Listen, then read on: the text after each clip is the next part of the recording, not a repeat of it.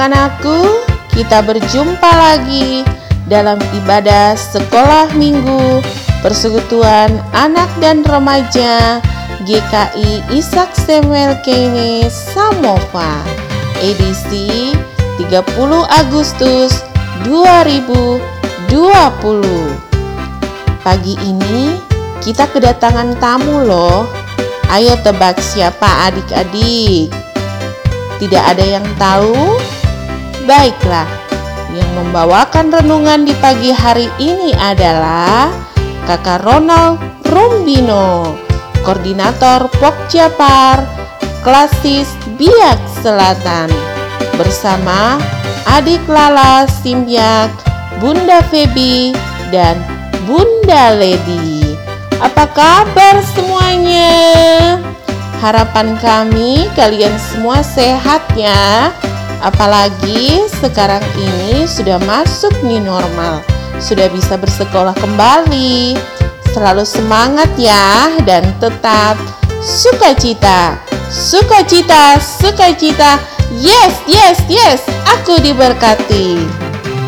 Untuk mengawali ibadah kita di pagi hari ini, kita bersama-sama menyanyikan pujian yang berjudul Matahari Bersinar Terang.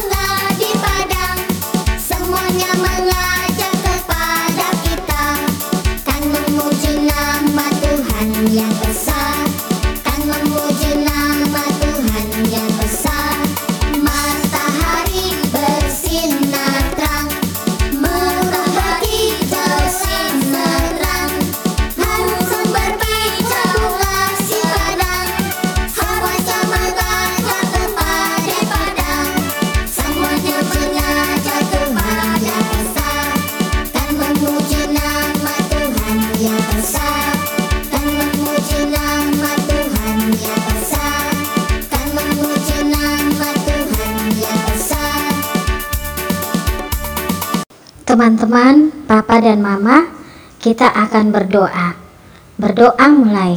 Bapak Tuhan Yesus, terima kasih atas kasih sayangmu pada kami setiap hari jarang kami beribadah kiranya Tuhan Yesus mau berkati kepada kami pagi hari ini amin. Shalom, adik-adik. Pembacaan kita di pagi hari ini terdapat dalam Kitab Keluaran pasal 2 ayatnya yang pertama sampai dengan ayatnya yang ke-10 dengan judul Musa lahir dan diselamatkan. Seorang laki-laki dari keluarga Lewi kawin dengan seorang perempuan Lewi Lalu menggandunglah ia dan melahirkanlah seorang anak laki-laki. Ketika dilihatnya bahwa anak itu cantik, disembunyikannya tiga bulan lamanya. Tetapi ia tidak dapat menyembunyikannya lebih lama lagi. Sebab itu diambilnya sebuah peti pandan, dipakalnya dengan gala-gala dan ter, diletakkannya bayi itu di dalamnya dan ditaruhnya peti itu di tengah-tengah teberau di tepi sungai Nil. Kakaknya perempuan berdiri di tempat yang agak jauh untuk melihat apakah yang akan terjadi dengan dia. Maka datanglah putri Firaun untuk mandi di sungai Nil. Sedang dayang-dayangnya berjalan-jalan di tepi sungai Nil. Lalu terlihatlah olehnya peti yang di tengah-tengah teberau itu. Maka disuruhnya hambanya perempuan untuk mengambilnya. Ketika dibukanya, dilihatlah bayi itu, dan tampaklah anak itu menangis, sehingga belas kasihanlah ia kepadanya, dan berkata, Tentulah ini bayi orang Ibrani. Lalu bertanyalah kakak anak itu kepada putri Firaun, akan kupanggilkah bagi tuan putri seorang inang penyusu dari perempuan Ibrani untuk menyusu bayi itu bagi tuan putri? Sahut putri Firaun kepadanya, Baiklah, Lalu pergilah gadis itu memanggil ibu bayi itu.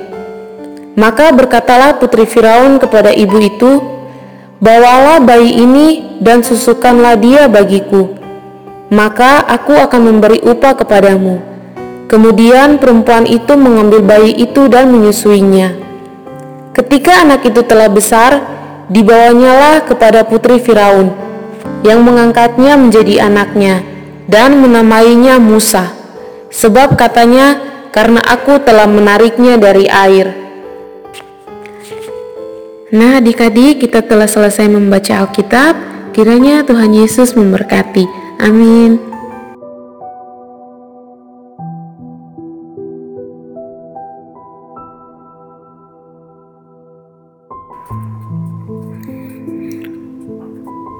Shalom adik-adik yang dikasih oleh Tuhan kita Yesus Kristus.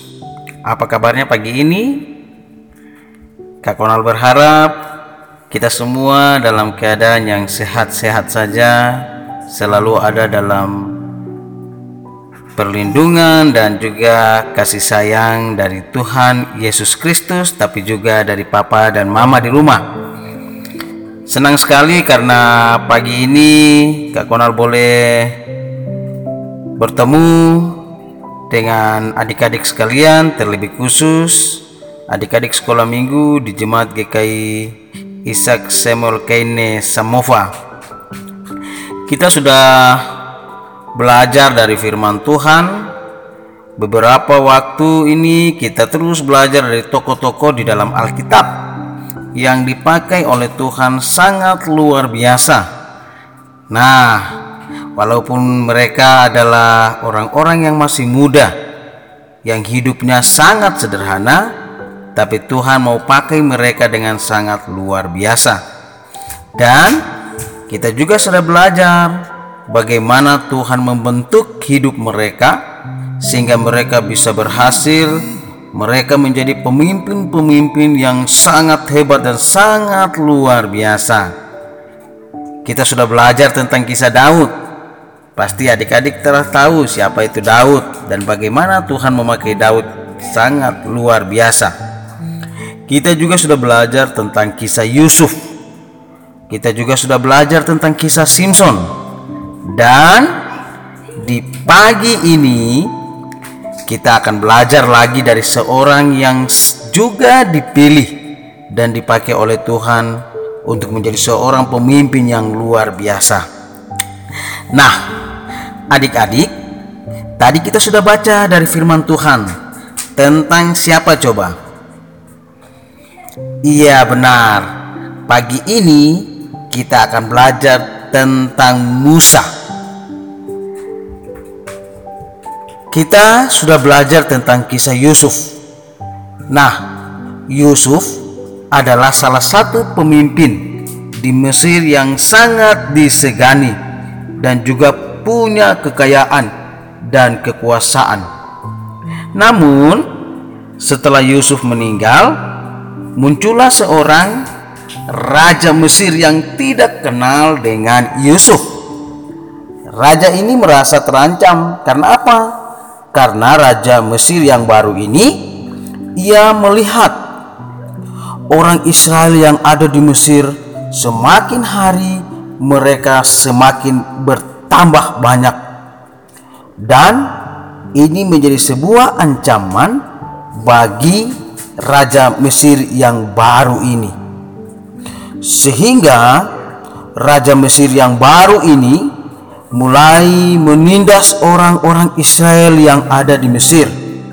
Orang-orang Israel itu dipaksa untuk bekerja. Mereka dijadikan budak untuk orang-orang Mesir. Lalu raja itu juga memberikan perintah kepada bidan-bidan atau kalau sekarang kita bisa bilang kepada suster yang menolong perempuan-perempuan Ibrani untuk melahirkan. Raja itu bilang kepada bidan-bidan itu, "Kalau ada anak bayi yang baru lahir, kalau itu dia laki-laki, maka dia harus dibunuh saja. Tapi kalau dia perempuan, tidak apa-apa, biarkan dia hidup." Wow, sangat kejam sekali ya Raja Mesir yang baru ini sampai-sampai anak bayi dari orang Israel saja dia perintahkan untuk dibunuh. Lalu adik-adik, ada salah satu keluarga dari suku Lewi. Suku Lewi ini adalah salah satu suku dari bangsa Israel. Keluarga ini di dalamnya lahirlah seorang anak laki-laki ayah dan ibu dan kakak perempuan dari bayi kecil ini mereka sangat takut karena kalau ketahuan ada bayi laki-laki yang lahir di rumah mereka pastilah bayi itu akan dibunuh. Wow pasti papa dan mama dari bayi ini sangat takut mereka sangat khawatir. Jangan-jangan kalau ketahuan ada seorang bayi laki-laki di dalam rumah mereka dan diketahui oleh para tentara Mesir, pastilah bayi itu akan dibunuh. Papa dan mama dari bayi ini sangat khawatir. Mereka menyembunyikan bayi itu selama tiga bulan di dalam rumahnya. Tapi mereka semakin khawatir, jangan-jangan suatu saat akan ketahuan, sehingga mereka lalu membuat rencana. Mereka membuat sebuah peti pandan seperti sebuah keranjang. Lalu ibu dari bayi itu meletakkan bayi laki-laki itu di dalamnya dan mereka membawa bayi itu dan meletakkannya di tepi sungai Nil. Aduh, sungguh sangat menyedihkan ya adik-adik. Bagaimana seorang bayi yang baru berumur tiga bulan sendirian berada di dalam sebuah keranjang di bawah sebuah di dalam sebuah peti pandan dan ia dilepaskan dan hanyut di atas air.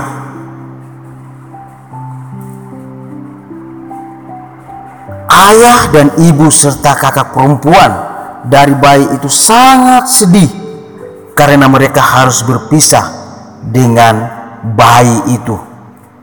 Bahkan bayi itu sendiri mengapung-apung di atas air. Lalu kakak perempuan dari bayi itu berdiri dan mengawasi dari jauh melihat adiknya yang sementara hanyut di dalam sebuah peti. Lalu pada suatu ketika pada waktu itu putri Firaun sedang mandi di tepi sungai Nil bersama dengan dayang-dayangnya. Kemudian putri Firaun menemukan peti pandang atau keranjang yang sementara hanyut di atas sungai Nil. Lalu diperintahkannya dayang-dayangnya untuk mengambil peti itu. Dan seketika Ketika putri Firaun membuka penutup dari peti atau keranjang itu, ia sangat kaget karena ternyata di dalam peti itu ada seorang bayi yang sedang menangis. Hah? Ada seorang bayi yang sedang menangis. Nge, nge, nge. Lalu kakak perempuan dari bayi itu ketika melihat putri Firaun menemukan adiknya Lalu segeralah ia keluar dari persembunyiannya, bertemulah ia bersama putri Firaun. Lalu ia pun langsung menawarkan kepada putri Firaun untuk memanggil seorang ibu yang dapat menyusui bayi itu bagi putri Firaun. Lalu putri Firaun pun berpikir dan akhirnya ia pun setuju sehingga kakak perempuan dari bayi itu pun memanggil seorang ibu untuk menjaga dan menyusui bayi itu. Ternyata ibu itu adalah ibu kandung dari bayi itu. Wow, akhirnya ibu dan bayi itu dapat bertemu kembali. Yang tidak diketahui oleh putri Firaun kalau ibu yang menjaga bayi itu adalah ibu kandungnya sendiri. Lalu, lalu bayi itu pun dijaga oleh ibunya, dan semakin hari bayi itu semakin bertumbuh dan semakin besar. Lalu bayi itu pun dibawa kembali kepada putri Firaun, dan akhirnya ia pun diberi nama Musa, yang artinya karena aku telah menariknya dari air. Nah, adik-adik, Musa artinya karena aku telah menariknya dari air. Sungguh sebuah kisah yang sangat luar biasa. Pagi ini kita bela boleh belajar lagi dari sosok Musa. Kisah kelahiran Musa ini betul-betul memberikan pelajaran yang sangat berharga bagi kita semua bahwa sesungguhnya hidup kita ini ada dalam rancangan Tuhan. Coba adik-adik simak dan kita coba belajar. Coba kita lihat seandainya kalau Tuhan tidak punya rencana dalam hidup Musa, bisa saja Musa ditemukan oleh para tentara Mesir sewaktu ia masih berada di dalam rumah bapak dan ibunya. Dan pasti Musa akan dibunuh oleh tentara Firaun. Atau juga ketika Musa ditaruh di sungai Nil dan dibiarkan sendiri hanyut bisa saja Musa hanyut dan tidak ditemukan atau bisa saja ditemukan oleh orang jahat ataupun binatang buas. Tapi itulah Tuhan. Ia mempunyai rencangan dan rencana yang indah bagi Musa dan umat Israel. Walaupun sehingga Musa ditemukan oleh putri Firaun. Walaupun Musa harus berpisah dengan keluarganya dengan cara yang sangat menyedihkan. Berumur tiga bulan, dibiarkan hanyut sendiri di sungai Nil. Mengapung-ngapung, tapi akhirnya bertemu dengan putri Firaun. Sehingga Musa bertumbuh menjadi pemuda yang gagah berani. Sungguh Tuhan punya rancangan yang luar biasa bagi Musa. Demikian juga rancangan Tuhan dalam hidup kakak Onal, dalam hidup kakak-kakak pengasuh, dalam hidup adik-adik sekalian. Tuhan setiap kita, Tuhan mempunyai rencana dan rancangan yang indah bagi kita. Mungkin saat ini kita ada yang merasa gagal, atau ada keinginan kita yang belum kita capai, atau juga banyak kesusahan yang kita temui dalam hidup kita di waktu-waktu ini. Tetapi kita harus ingat, jangan sampai semua itu membuat kita berputus asa dan tidak lagi percaya kepada Tuhan. Kita harus percaya bahwa hidup kita ini ada dalam rancangan Tuhan. Dan setiap kita Tuhan telah merancang jalan hidup kita yang mungkin hari-hari ini terasa berat, tapi suatu saat adik-adik kita akan bersuka cita karena kita akan berhasil meraih impian kita. Karena rancangan Tuhan bagi kita adalah rancangan damai sejahtera. Tetap bersandar kepada Tuhan. Terus selalu berdoa. Serahkan hidupmu sepenuhnya ke dalam tangan Tuhan. Maka adik-adik akan melihat Tuhan akan berperkara dan membuat rencana yang indah menjadikan setiap adik-adik menjadi pemimpin-pemimpin yang luar biasa dan akan menjadi berkat bagi hidupmu, papa mama, keluargamu, dan bagi banyak orang. Terima kasih Tuhan Yesus untuk kesempatan di hari ini kakak Onal boleh bertemu dan menyampaikan kebenaran firman Tuhan ini bagi adik-adik semua terlebih khusus yang ada dalam persekutuan anak dan remaja Jemaat GKI Ishak Samuel Kaini Samova. Tuhan Yesus memberkati. Amin.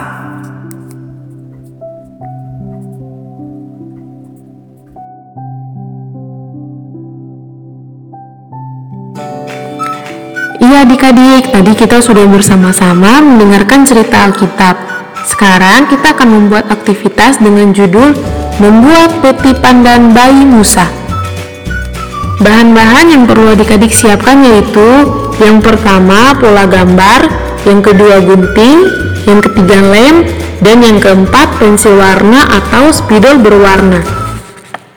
Langkah pembuatannya, Adik-adik siapkan pola gambar yang nanti dibagikan, kemudian gunting pola gambar tersebut, dan selanjutnya ditempelkan sesuai dengan gambar atau bentuk sebenarnya. Selanjutnya, gambar tersebut adik-adik dapat warnai. Demikianlah aktivitas kita di pagi ini. Selamat mencoba adik-adik. Nah, adik-adik, sekarang kita akan mengumpulkan persembahan. Untuk mengiringi persembahan kita di pagi hari ini, kita akan mendengarkan pujian yang berjudul "Waktu Tuhan Pasti Yang Terbaik".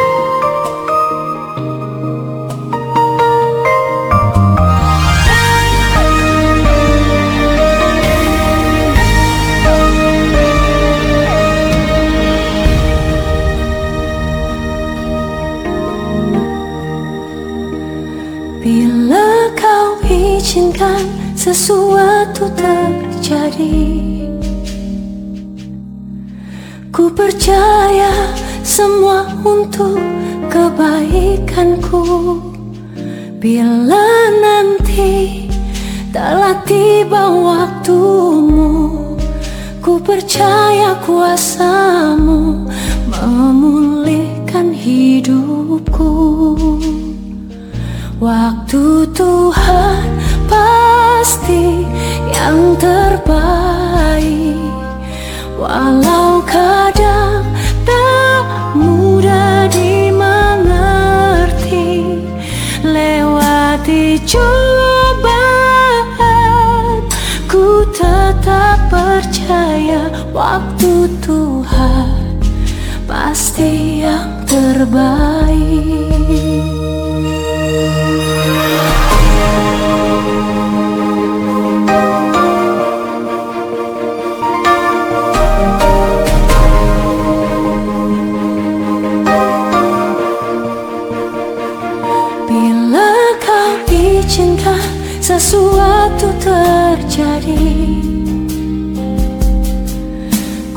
percaya semua untuk kebaikanku.